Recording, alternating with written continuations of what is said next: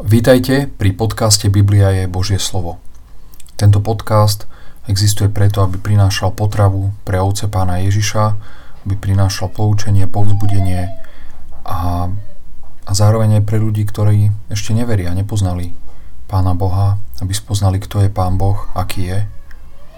Tento podcast vznikol preto, lebo som pred 20 rokmi, viac ako 20 rokmi začal čítať Bibliu a zistil som, že Pán Boh je iný, ako som si myslel. Vtedy som si myslel, že poznám Pána Boha, že mu rozumiem. A zistil som, že Pán Boh ďaleko presahuje tú moju predstavu, že je väčší, mocnejší, lepší, múdrejší v každom ohľade, že presahuje moju predstavu. A preto som strávil mnoho rokov, aby som porozumel niečo z toho, kto Pán Boh je a O tú trochu by som sa rád s vami podelil.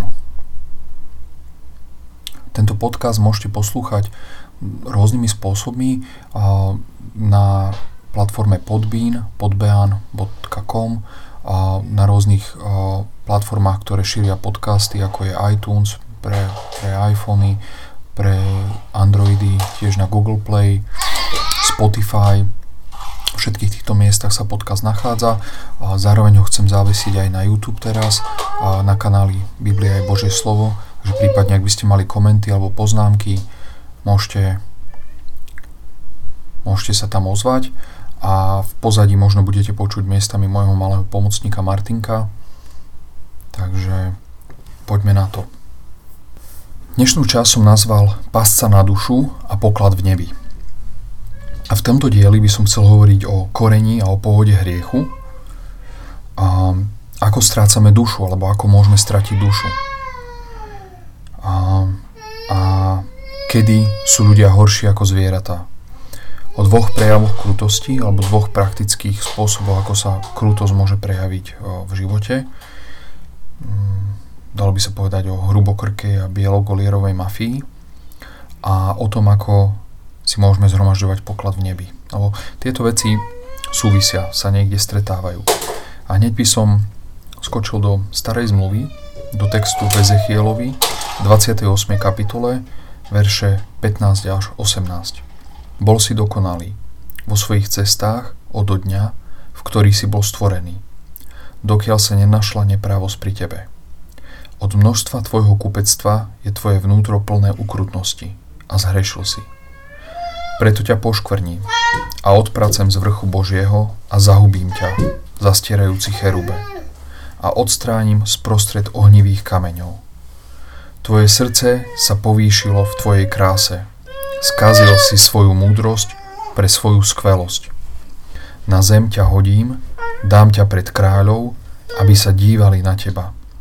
Pre množstvo svojich neprávostí, nespravodlivosťou svojho kupectva poškvrnil si svoje svetine.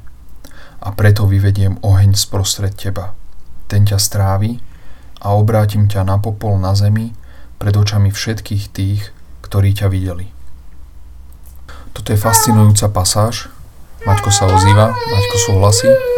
A fascinujúca pasáž v Ezechielovi, a, ktorá má dva kapitoly. Dve kapitoly. A v 27. kapitole máme truchlo, tru, truchlospev alebo žalospev nad mestom Týrus, ktoré je dôležité mesto.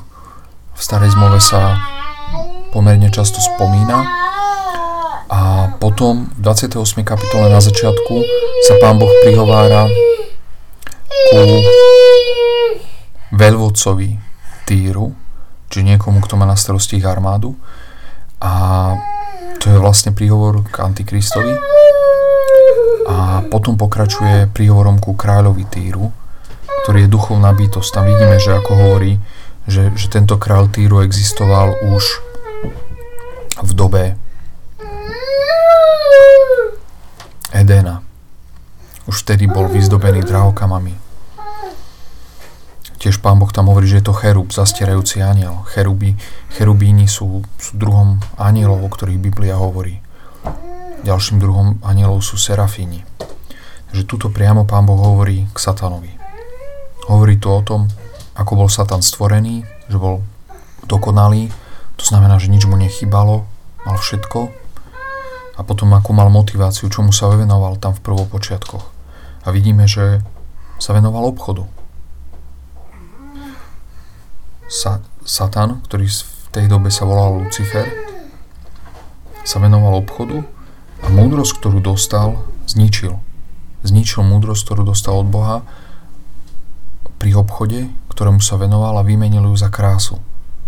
Vidíme, že Pán Boh mu hovorí, že skazil svoju múdrosť pre svoju skvelosť. Čiže jeho cieľom bola, bola aby bol krásny, aby mal krásu, aby mal žiaru a preto, aby ju získal, tak stratil múdrosť.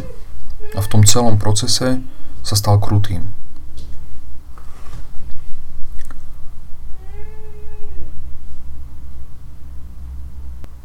Pán Boh nehovorí tuto nám, že všetok obchod je zlý, že nemáme si kúpiť chleba v potravinách, ale hovorí o tom obchode, ktorému sa venoval Satan. To je koreň zla, lebo Satan zviedol Adama aj v raji a sám predtým musel padnúť, sám predtým musel nájsť nejaký dôvod, prečo to urobil. A tu nám Pán Boh odkrýva ten dôvod. Obchodoval, stal sa krutým. Chcel získať veľa, zrejme všetko. Toto súvisí s tým, čo hovorí Pavol v 1. Timoteovi 6. kapitole 10. verši, kde hovorí, lebo koreňom všetkého zlého je milovať peniaze, počom niektorí zatúžili a tak zablúdili od viery a naplnili sami seba mnohými bolestiami. A toto Pavol hovorí priamo o nás, ako my, ľudia. Koreň všetkého zlého v našich životoch je, keď milujeme peniaze. Peniaze samé o sebe nie sú zlé, ale milovať ich, to je zlé, to je hriech. Ale tento koreň nie je koreň v našich životoch, ale vďaka Ezechielovi vidíme, že táto, toto je prapríčina a prapôvod hriechu, ktorý sa ťahne až do, do Edena k satanovi.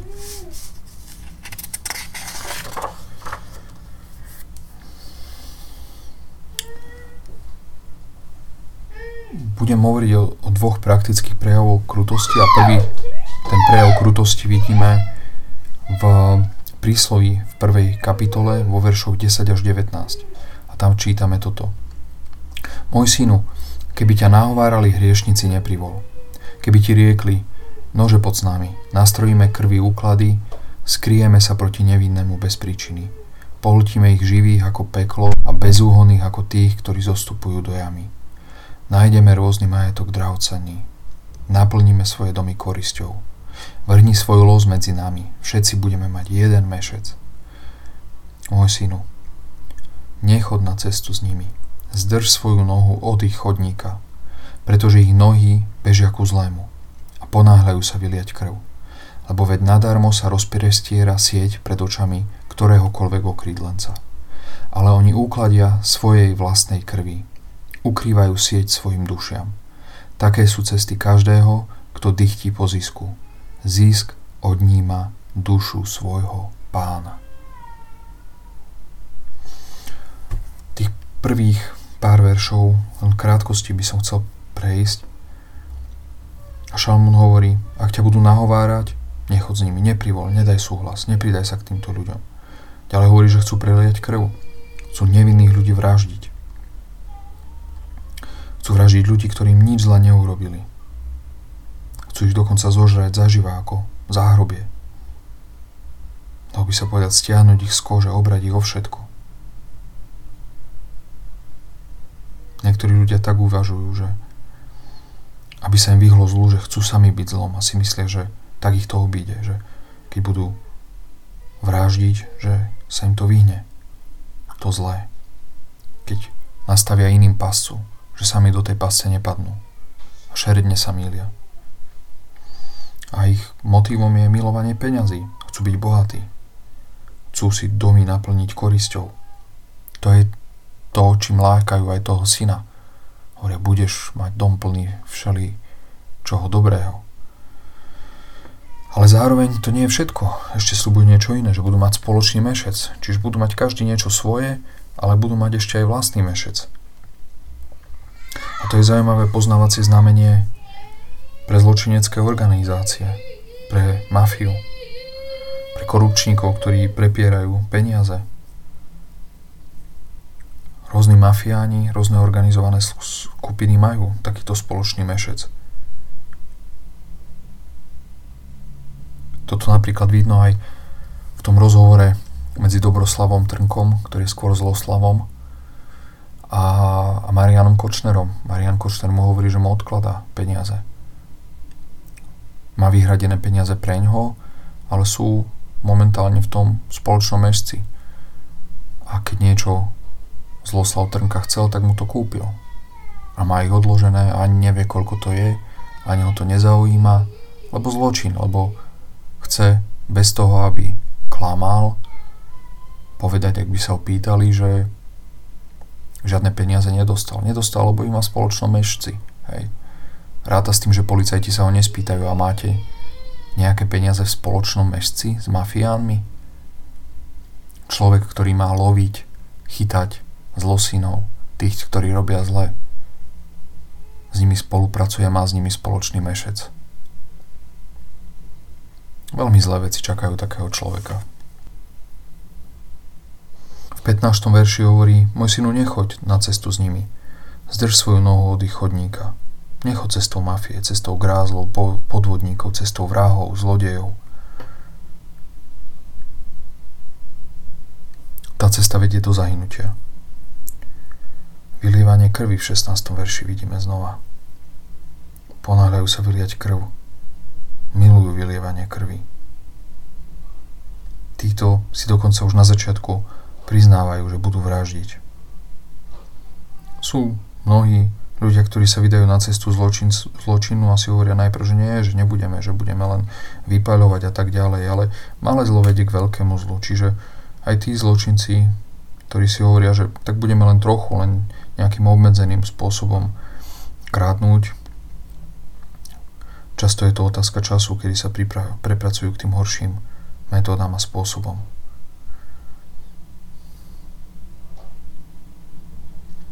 A vo verši 17 sa začína, alebo je, je to jadro toho, o čom chcem hovoriť, čo súvisí s krutosťou. Ale najprv si povieme o tom, že kto druhému jamu kope, sám do nej padne. Verš 17, lebo veď nadarmo sa rozpierestiera sieť pred očami ktoréhokoľvek okrídlenca. Neviem, či ste niekedy chceli chytiť nejakého vtáčika, letáčika, vrabca, síkorku. A ja teda nie, ale tu hovorí Šalamón o tom, že ak by sa niekto vybral do lesa a ide chytiť nejakého operenca, zoberie sieť a bude pred tým operencom tú sieť rozkladať, tak ten si ho všimne a nič mu to nepomôže tomu lovcovi. Asi každý máme skúsenosť s muchou v kuchyni, otravná mucha lozí hore-dole, lieta, sadne si na stôl, sa tam prechádza hore-dole a v momente, keď vezmeš mocholapku, ona zastane. Alebo si ťa všimla. Vidí, ako si zobral mocholapku, vidí, že na ňu pozeráš. Už v tomto bode, keď sa zaženieš tou mocholapkou, tak už zrejme nebudeš úspešný. Ona to vidí, ona čaká, je v strehu. O tom hovorí Šalamón, že pásca sa zbytočne nastražuje niekomu, kto nevie. Či títo mafiani nastražujú pascu pre nevinných ľudí, ak by tí nevinní ľudia to videli, že tá pasca sa tam nastražuje, tak sa jej vyhnú, nevojdu do nej. Rovnako to je s muchou, s tákom, s každým. Proste ak si všimneme, že ideme do pasce, tak otočíme smer, spozornieme, dáme si pozor. Verš 18. Ale oni ukladia svojej vlastnej krvi ukrývajú sieť svojim dušiam. Títo ľudia nechytajú vtákov, nelovia vtáctvo, oni lovia iných ľudí a neuvedomujú si dôležitú vec, že tým, ako nastrežujú tú pascu, si zároveň nastražujú pascu pre svoje vlastné duše. Príslovie 26-27 hovorí, ten, kto kope jamu, padne do nej a kto valí kameň, obráti sa na neho. Kazateľ 10.8 hovorí, ten, kto kope jamu, padne do nej a toho, kto borí plot, poštípe had. Spojenie zloby a spolu s páscou vidíme tiež v žalme 7.15. Hľa, počal neprávo, stehotnel trápením a splodil lož. Kopal jamu, vykopal ju, padol do dolu, ktorý urobil. Jeho trápenie sa obráti na jeho hlavu a jeho ukrutnosť zostúpi na jeho teme. Že Biblia na mnohých miestach hovorí o ľuďoch, ktorí pripravujú pasu, ktorí lovia blížneho a hovorí jasne, že nakoniec sami v tej pasci skončia. Nehovorí sa nikde, že budú prví, ktorí, tej, ktorí v tej pasci skončia. Že hneď ako ju kopu, povedzme to nespadnú, že nikoho neulovia. To Biblia nehovorí. Napokon zjavenie 13.10 ešte presnejšie a podrobnejšie vysvetľuje toto. Ak vedie niekto do zajatia, pôjde do zajatia. Ak zabije niekto mečom, musí byť zabitý mečom. Tu je trpezlivosť a viera svetých. Čiže zjavenie už úplne jasne hovorí, že títo ľudia môžu a často sú úspešní, často sa im dlho darí, často dlho nevinným ľuďom ubližujú, zabíjajú, vraždia, zajímajú, okrádajú. Sa im darí do času. Potom príde čas, keď budú žať to, čo siali. Keď ochutnajú sami smrť mečom, keď ochutnajú sami väzenie, keď sami ochutnajú to, že ich oberú o všetko, čo majú a budú mať problém sa nasýtiť a najesť. Verš 19. Také sú cesty každého, kto dychtí po zisku. Zisk odníma dušu svojho pána. A toto je jedna veľká časť a aspekt toho života týchto ľudí. Nie len, že ich čaká nakoniec smrť, ktorú šíria. Ak zabíjajú mečom, zomrú mečom. Je tu ešte jedna pasť, pasť, pasca, je tu ešte jedna pasca, ktorá ovplyvňuje ich životy predtým, než dôjdu k svojmu trpkému koncu. Tu tých ti po zisku stráca svoju dušu. Jedna z časť tej pasci je, že sú to ľudia bez duše, sú to ľudia krutí. Milovanie majetku, milovanie zisku ťa pripraví o dušu. To hovoril pán Boh o satanovi, to hovorí Šalamún aj o týchto ľuďoch. Keď budeš slúžiť mamonu, budeš človekom krutým, ktorý sa neraduje, neteší, nežije. Tvoje vlastné telo, tvoje vlastné túžby ti budú pascov a väzením. Budeš poznať len jedno jediné. Viac, viac, viac. A nikdy nebudeš mať dosť. Nikdy nebude stačiť. A ono, keď sa nad tým zamyslíme, to je popis pekla. Lebo peklo sa nikdy nenasíti. Peklo nebude nikdy naplnené do vrchovato. Nebo má obmedzený počet miest. V nebi bude, nebo, nebo bude plno obsadené. Je napísané, že keď tam vôjde posledný človek, brány sa zatvoria, už sa tam nikto nedostane. Každý tam bude mať svoje miesto, svoje dokonalé miesto. A tam bude dokonalá harmónia. Ale v pekle, v pekle bude len väčší nedostatok. Len hlad a nenásytnosť. Takí sú ľudia, ktorí žijú s láskou k mamonu. Nenásytný, nenásytiteľný, väčšine nespokojný. Že krutosť a človek bez duše spolu súvisia. Lebo čo stráca človek, ktorý nemá dušu? Prečo je taký človek krutý? No, keď si pozrieme, ako Biblia hovorí o duši, tak napríklad Žalm 42 hovorí, prečo si smutná duša moja, prečo si nepokojná. Hej. Čiže duša je tá časť nás, ktorá môže byť smutná, ktorá môže byť nepokojná. Zároveň, keď si spomeniete, alebo snáď, keď ste nepočuli, prosím, vypočujte si diel podcastu, ktorý sa volá Nie je láska ako láska, kde hovorím o štvo, štyroch vetvách lásky. Tam hovorím o tom, že láska je, že milujeme mysľou, milujeme srdcom, milujeme silou a milujeme dušou. A vlastne pieseň Šalamúna, pieseň Šalamúnova hovorí, a tam, tam tá žena spieva svojmu milému, že, ktorého miluje moja duša. Že milovanie dušou je, je zamilovanosť. To je tá romantická, tá neviem, citová, emotívna láska. Čiže duša je zdrojom citov, radosti, v duši prežívame radosť, smútok. Tieto aspekty patria k duši. A ľudia, ktorí nemajú dušu, to neprežívajú. Oni sú pohltení túžbou, žiadosťou, nepoznajú radosť, nepoznajú ani smútok, nepoznajú zamilovanosť. Jednoducho povedané, to, čo my dnes nazývame srdcom, v dnešnej kultúre dávame do konfliktu srdce a rozum. Biblia o srdci hovorí ako o vôli, o rozhodnutí, ale dušu, dušu opisuje ako to miesto, kde sú tie city a emócie. Odkiaľ vychádzajú. Napokon aj zvieratá majú dušu a prežívajú radosť, smutok. Takže z toho sa dá jednoducho povedať, že ľudia, ktorí sú krutí, ľudia, ktorí sú pohltení žiadosťou po majetku, po peniazoch, sú ľudia, ktorí sú horšie na tom ako zvieratá, lebo nemajú tú dušu. Majú myseľ, vedia rozmýšľať, majú srdce, vôľu, ale nemajú dušu. Marek 8, verše 34-38 k tomuto hovoria toto. Privolajúci k sebe zástup so svojimi učeníkmi a povedal im, ak chce niekto prísť za mnou, nech zaprie sám seba a nech vezme svoj kríž a ide za mnou lebo ktokoľvek by chcel zachrániť svoju dušu, stratí ju.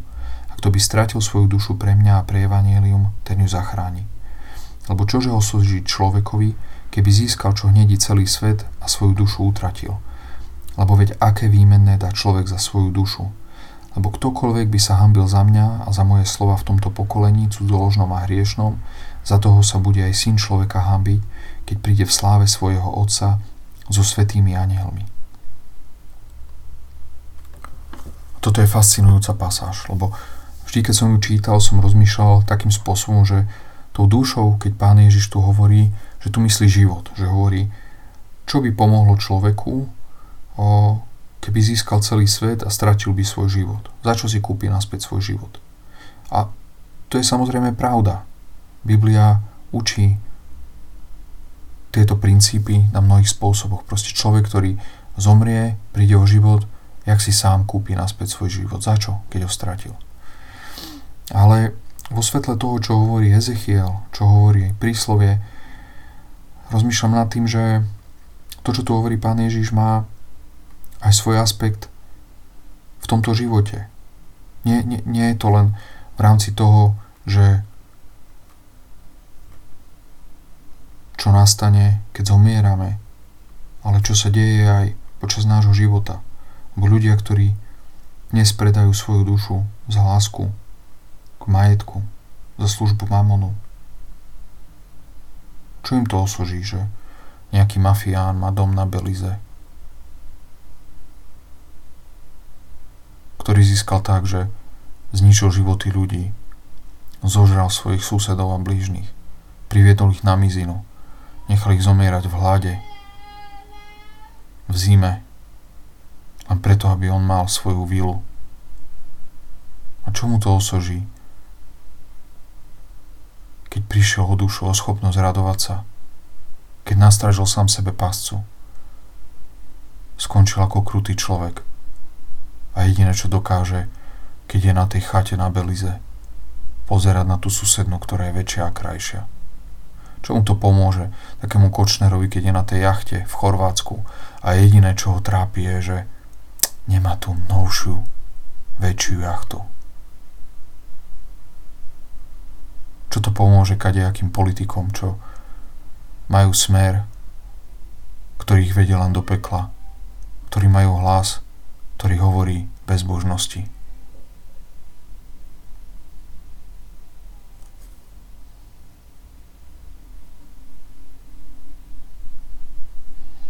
Bo ktokoľvek by chcel zachrániť svoju dušu, stratí ju to je súčasť toho, že tí ľudia vlastne, keď urobia ten obchod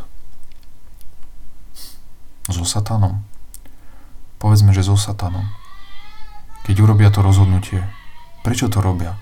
Veď to je v prísloví napísané, budeme mať domy plné majetku, budeme si užívať, vytučíme svoju dušu.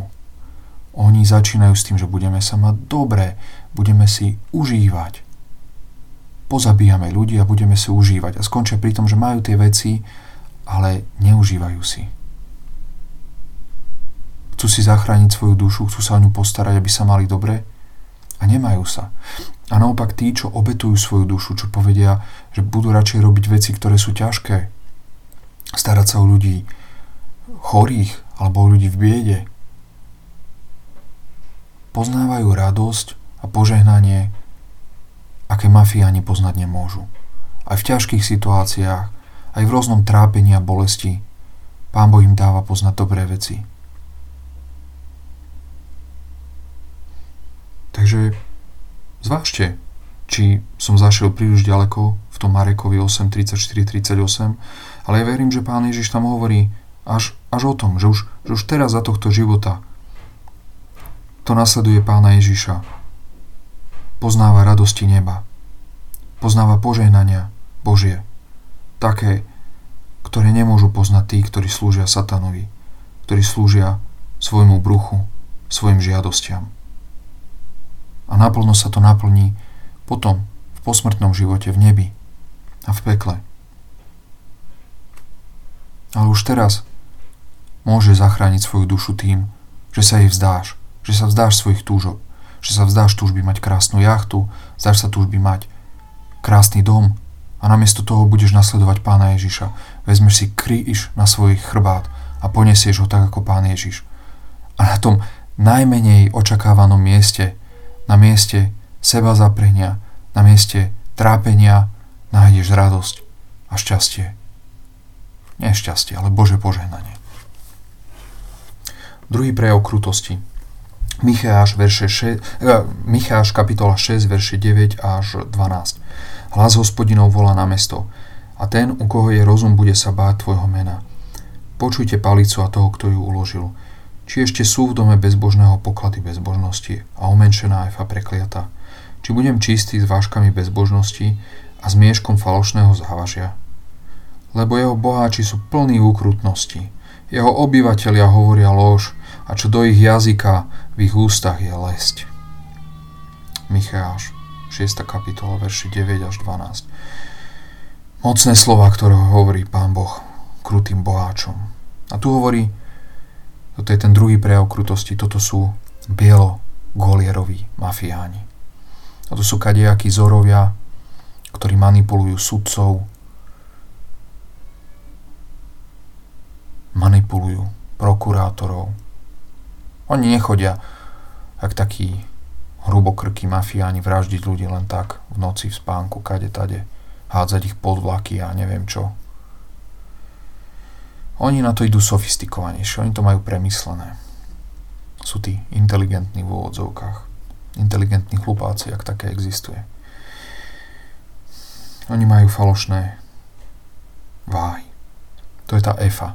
Ak dnes máme kilo, hej, že ideš do obchodu kúpiť si kilo múky, kilo soli, tak v minulosti takíto, títo bielogolieroví mafiáni, oni namiesto kilového váž, závažia mali 900 gramové a predali ti, čo si myslel, že je kilo soli a bolo to 900 gramov. A ľudí ich takto šídili. Dnes máme ústav metrológie, máme definované mierky váhy presne v,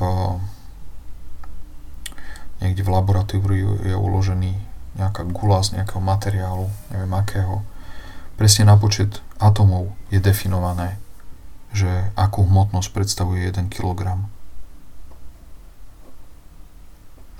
Je to dosť presné. Takže niekto by mohol podľahnuť ilúzii, že mne sa to nás netýka, že takýmto spôsobom nás už nebudú okrádať. No ale vývoj sa nedá zastaviť, ako sa hovorí. A títo mafiáni, títo zločinci, ukrutníci, bezbožníci, oni našli nový spôsob. Nejakú dobu a šidili mince zlaté, roztápali zlato, miešali ich so striebom, s meďou a dnes majú na to centrálne banky. To euro, čo bolo euro, pred desiatimi rokmi nie je takým istým eurom dnes. Ľudia často hovoria, že ceny stúpajú hore, že dražejú potraviny, že dražejú nehnuteľnosti. Nikoho nenapadne, alebo málo koho napadne, že v skutočnosti to klesá cena peňazí. Lebo ich hodnota sa riedi, lebo sa tlačia ďalšie a ďalšie a ďalšie sa dávajú do obehu. Takisto s dolárom a so všetkým. Ľudia v drahých autách, v drahých oblekoch, vyzerajú tak znešene. A sú to podradní, klamári. Príslovia, 10. kapitola, 11. verš. Ústa spravodlivého sú prameňom života, ale ústa bezbožných prikrývajú ukrutnosť. Bezbožní prikrývajú ukrutnosť. Príslovia 16.29. Ukrutný človek mámi a zvádza svojho blížneho a vedie ho cestou nie dobrou. Čiže okrutní ľudia sú mámiči. Ľudia, ktorí ťa chcú oklamať a viesť ťa zlou cestou, priviesť ťa do záhuby, lebo ťa chcú zožrať zaživa. Lebo to jediné je, čo vedia.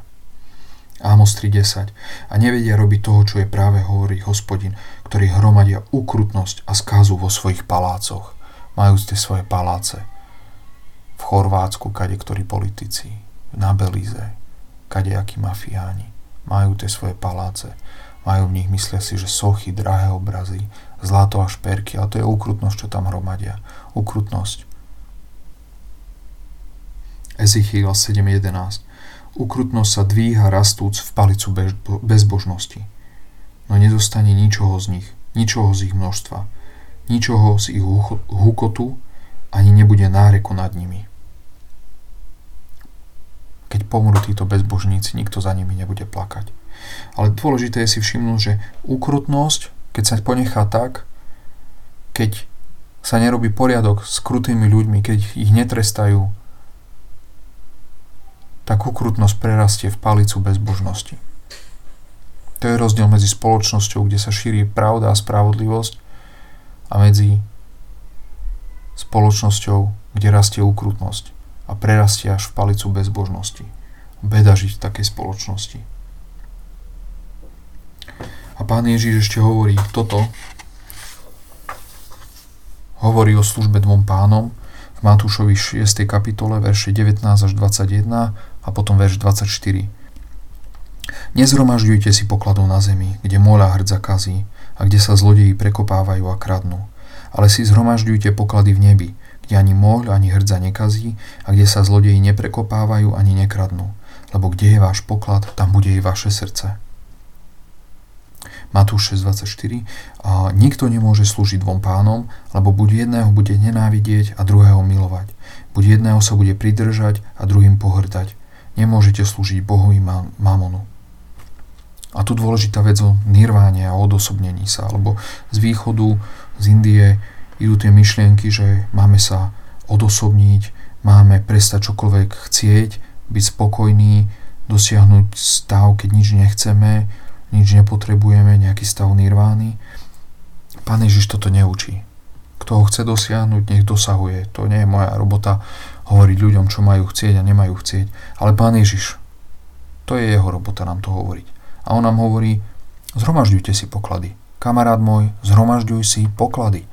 Nehovorí ti Pán Boh, že máš chcieť nič, že máš byť spokojný s ničím, že máš sa rozdať a rozplynúť sa ako obláčik. Nie, Pán Ježiš hovorí, tie poklady, čo si zhromažďujú ľudia tuto na zemi, vily, tieto jachty a chatrče, či čo to je všetko možné, zlatá a diamanty a, a pelendreky, tieto cukríky pelendrekové, tak e, všetko to zhnie, všetko to zhorí, je to na nič, je to márnosť. Strácaš tým čas, keď si na to sústredený. Existuje lepší poklad, lepšie miesto, kde odlažiť majetok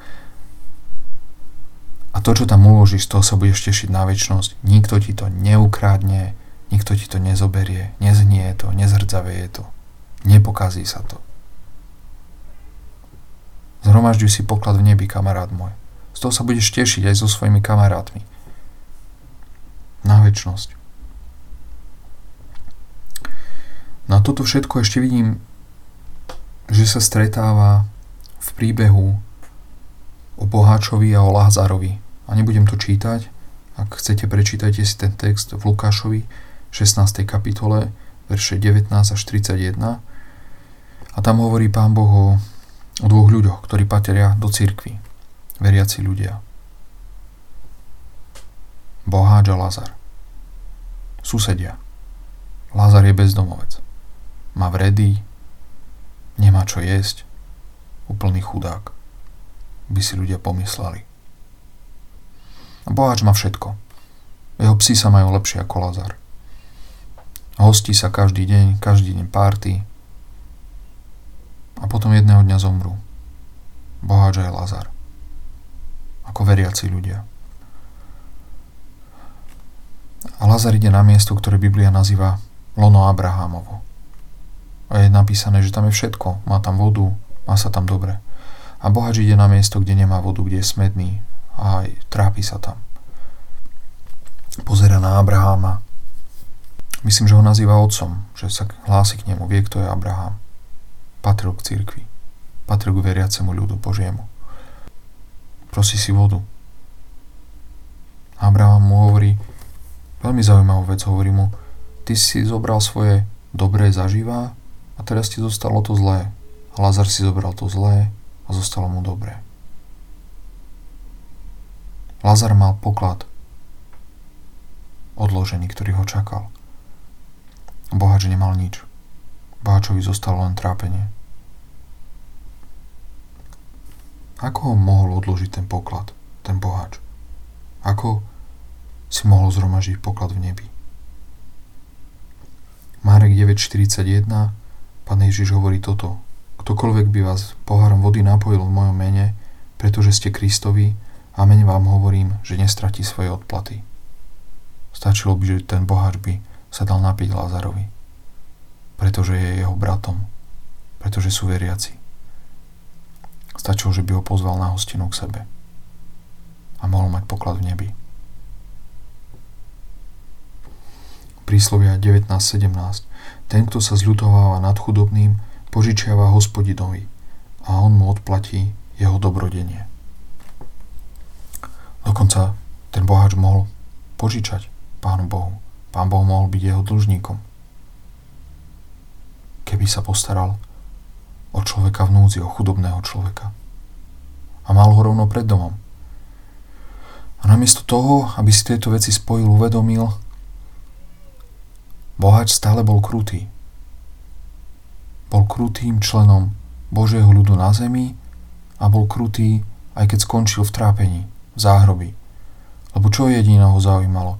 No, Lázar je poskok, tak hovorí Abrahamovi, no tak pošli ho za mojimi bratmi, hej, lebo on dosť netrpel, hej, ne, nevadí, že on teraz už konečne sa má po dlhej dobe dobre, dajme mu ešte nejakú úlohu, robotu, nech mňa teraz obskakuje, hej mňa bohača ne, odskakuje. Ja som ho neobskakoval, mňa nezaujímal Lázar za života, ale on nech sa teraz zaoberá mnou. To je teda charakter, že? A Abraham odpovedal, veď majú Mojžiša. Majú jeho spisy, majú starú zmluvu, majú Bože slovo zapísané. Keď tomu neveria, aj keby Lazar stal z mŕtvych, tomu by neuverili. Takže to im nepomôže, že budú ľudia vstávať z mŕtvych a ich varovať.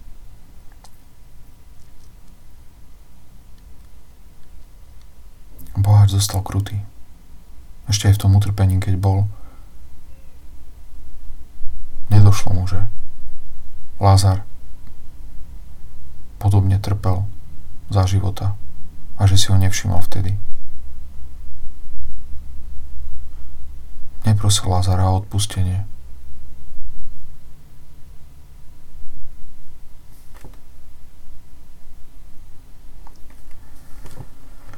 Takže bratia, sestry, ak je vaše srdce nalepené na tento svet, odlepte si ho.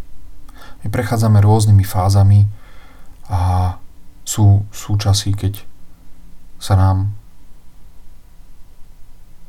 zdá tento svet dôležitejší ako je. A Pán Ježiš nás varuje opakovane. A nehovorí nám, že sa máme vygumovať, že máme vygumovať svoje túžby, predstavy. Nie, nasmerujme ich na nebo. V nebi si zhromažďujú ten poklad. teraz keď ti chýba bývanie, teraz keď ti chýbajú veci, chýbajú, sme v tej fáze života. Nie je to, to o tom, že vyhľadávame utrpenie, ale slúžime svojmu pánu a Bohu. Slúžime pánovi Ježišovi. On prechádzal tými istými vecami. On si nevybral život v luxuse, chodil v sandáloch, nevozil sa v koči. Zomrel na kríži. On nám v tom rozumie všetkom. Takže preskúmaj svoje srdce, brat, sestra, a upriam sa na pokladu nebi. Upriam sa na pána Ježiša. Ak sa nevieš tešiť z denodenných záležitostí, zamysli sa, či to nie je tým, že krutosť ťa ovládla, že príliš si pohltený túžbami tohto sveta a žiadosťami. A to nemusí byť len o majetku, môže byť túžba po rôznych veciach.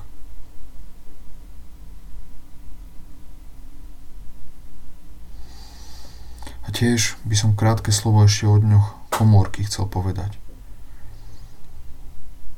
Keď tu máme tú koronu a ľudia riešia, že či sa máme stretávať aj napriek obmedzeniam alebo nie.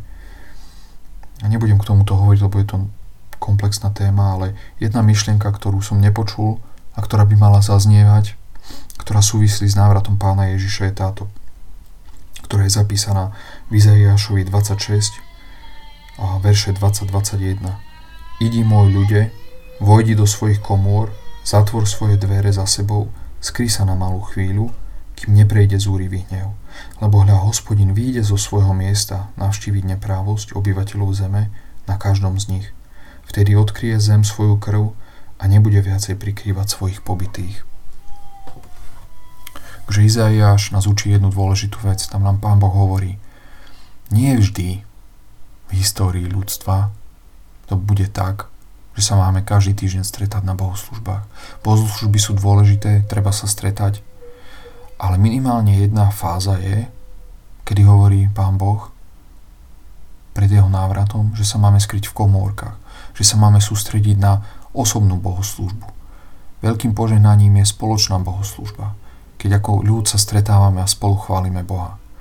Ale máme mať aj rodinnú bohoslužbu, máme mať situácie, keď ako rodina sa stretávame spolu s deťmi chválime Pána Boha v svojej domácnosti.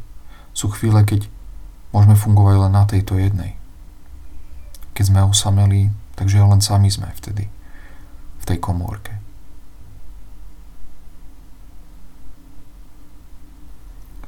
Počúvali ste podcast Biblia je Bože slovo? Tak vás chcem poprosiť, aby ste podľa toho, ako uznáte za, za múdre a za vhodné, šírili tento podcast ďalej, aby prinášal svoje ovocie.